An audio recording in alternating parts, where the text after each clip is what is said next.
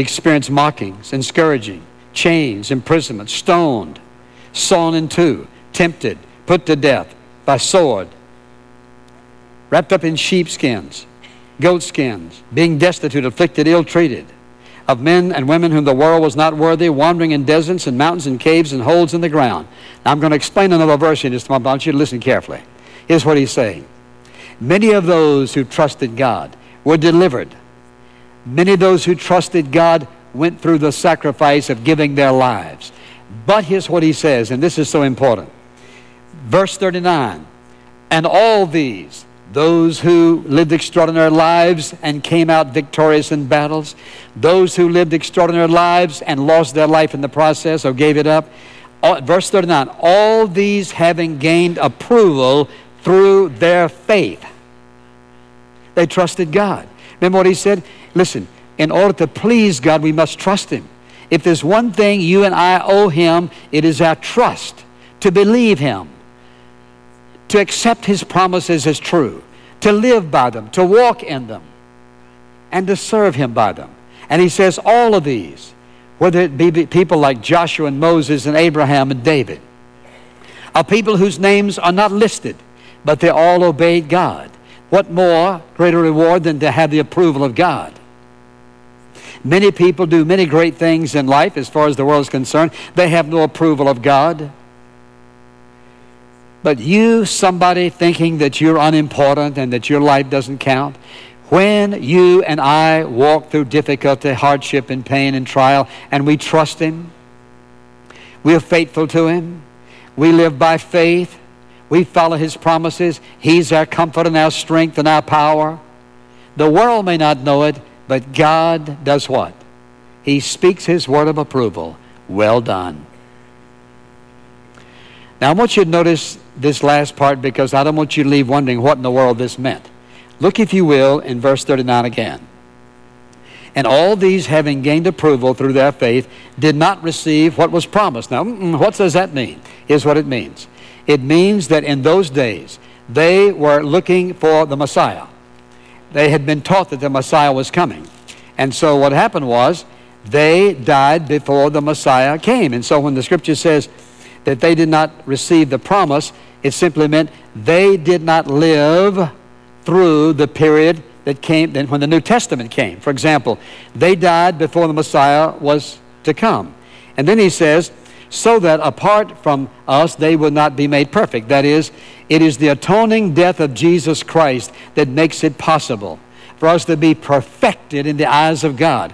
When we leave this earth, because that atoning death of Jesus Christ, the shed blood of Jesus, every person who has trusted Him, trusted in the Lord God Jehovah in the Old Testament, perfected in the eyes of God. Now, here's what we've simply said you can either choose to live your life by faith, trusting, listen, in the awesome promises of the living God, and watch Him lift you out of the ordinary to become an extraordinary Christian in whose life God is doing the most unusual things.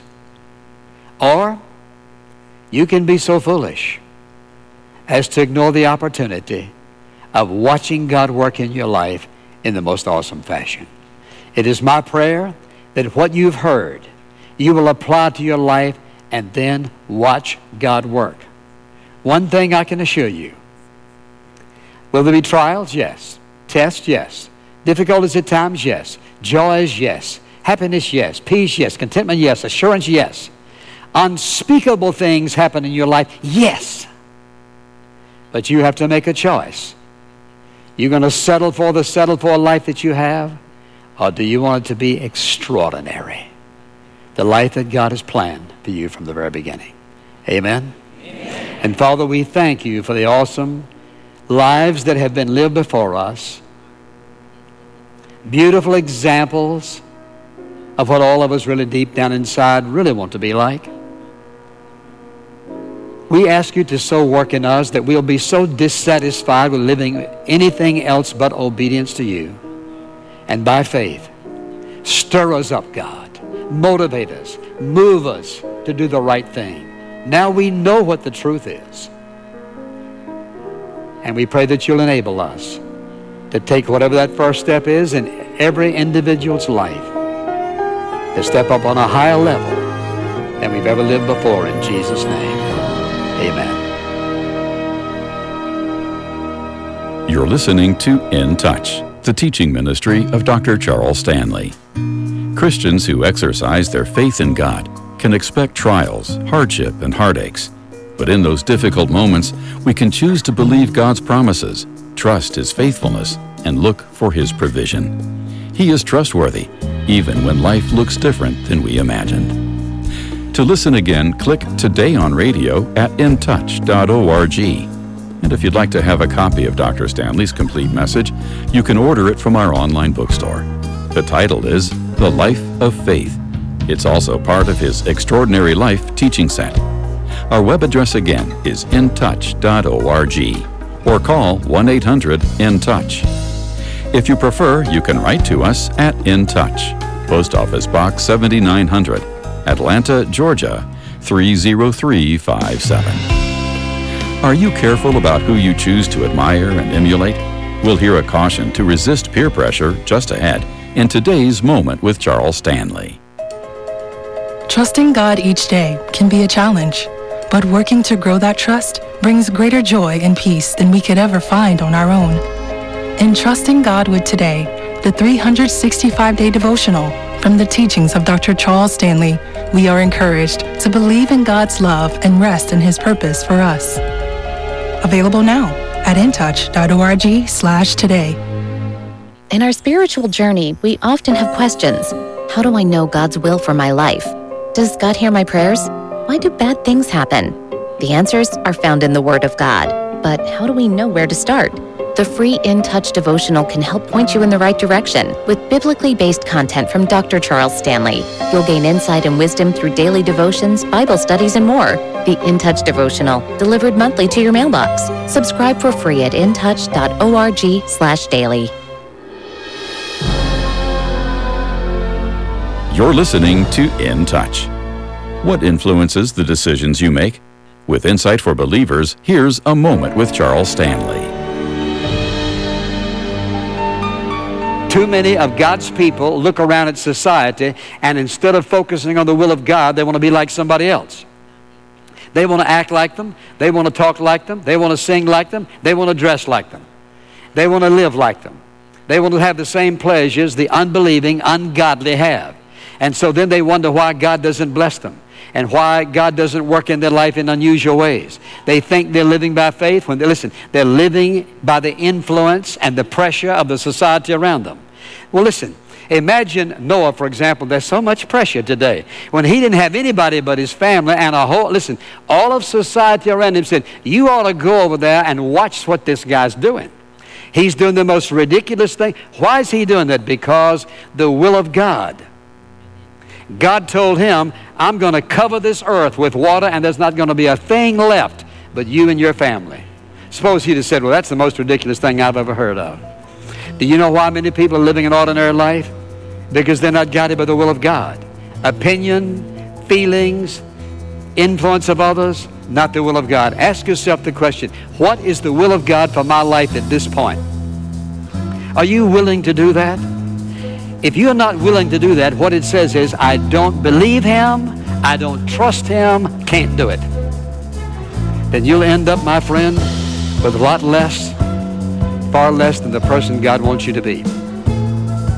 You can learn more about the believer's life of faith at intouch.org. Tomorrow on In Touch, to become a Christian is to humbly receive a gift. To then be a Christ follower takes discipline. We'll hear about that aspect of living an extraordinary life Tuesday on In Touch, the teaching ministry of Dr. Charles Stanley.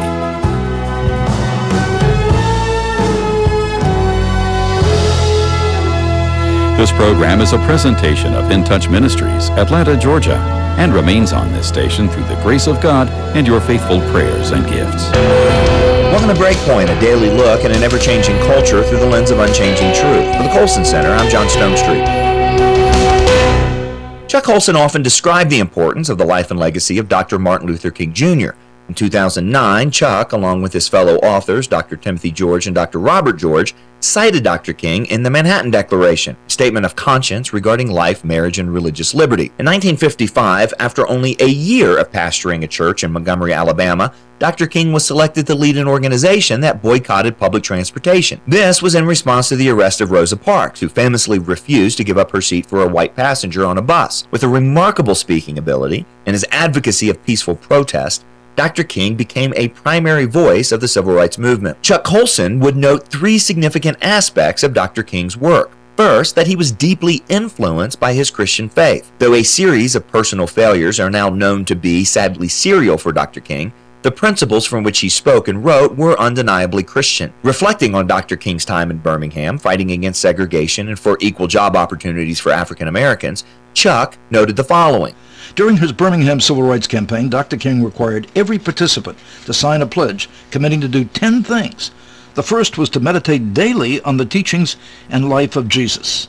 Others included the expectation that all participants would walk and talk in the manner of love, for God is love, and pray daily to be used by God in order that all men might be free. To truly understand Martin Luther King, students must learn about his Christian faith. It was at the very heart of what he did. Recently, sports commentator Chris Broussard and human rights expert Dr. Matt Daniels have produced a video series that emphasizes the biblical principles which inspired Dr. King's life and work. Dr. Daniels is particularly concerned that the Christian underpinnings of Dr. King's legacy are now being lost. You can find this series, which is called Share the Dream, at churchsource.org. In another commentary, Chuck Colson would note how Dr. King understood divine law as being the source of human law. King's greatest demonstration of this was, of course, his letter from a Birmingham jail, something that Chuck Colson would often refer to as, and I quote, the most important legal document of the 20th century. Here's Chuck Colson. King defended the transcendent source of the law's authority, and in doing so, he took a conservative Christian view of law. In fact, he was the most eloquent advocate of this viewpoint in his time, as, interestingly enough, Justice Clarence Thomas is today. Writing from a jail cell, King declared that the code of justice is not man's law, it is God's law. Imagine a politician saying that today.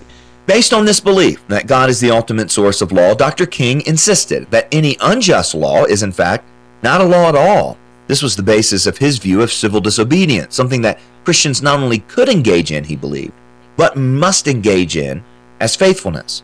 Here again is Chuck Colson describing Dr. King's view. One might well ask, he wrote, how can you advocate breaking some laws and obeying others? The answer is found in the fact that there are two kinds of laws, just laws and unjust laws. One has not only a legal but a moral responsibility to obey just laws, King said. But conversely, one has a moral responsibility to disobey unjust laws. How does one determine whether the law is just or unjust? A just law, King wrote, squares with the moral law of the law of God. An unjust law is out of harmony with the moral law. Then King quoted St. Augustine. An unjust law is no law at all. He quoted Thomas Aquinas. An unjust law is a human law not rooted in eternal or natural law. Take a moment today and read Dr. King's letter from a Birmingham jail. For the Colson Center, I'm John Stonestreet with Breakpoint. There seems to be no pity and no mercy from the clock racing from engagement to engagement, fitting this in with that, giving five minutes here and 15 minutes there. Yes, time haunts us all. Billy Graham says the start of a new year provides a unique opportunity. We look back over the failures, the mistakes, the missed opportunities, and vow that we will make better use of our time during the new year. Most of us never live up to our New Year's resolutions. Moses in great humility said, So, Lord, teach us to number our days. In eternity's scale of values, that day is lost which has no word of praise, no prayer of thanks, and no contact with God. Take time this year to get better acquainted with Christ. We can help you do that. Call our 24-hour prayer line, 855-255-PRAY. That's 855-255-PRAY. We're the Billy Graham Evangelistic Association.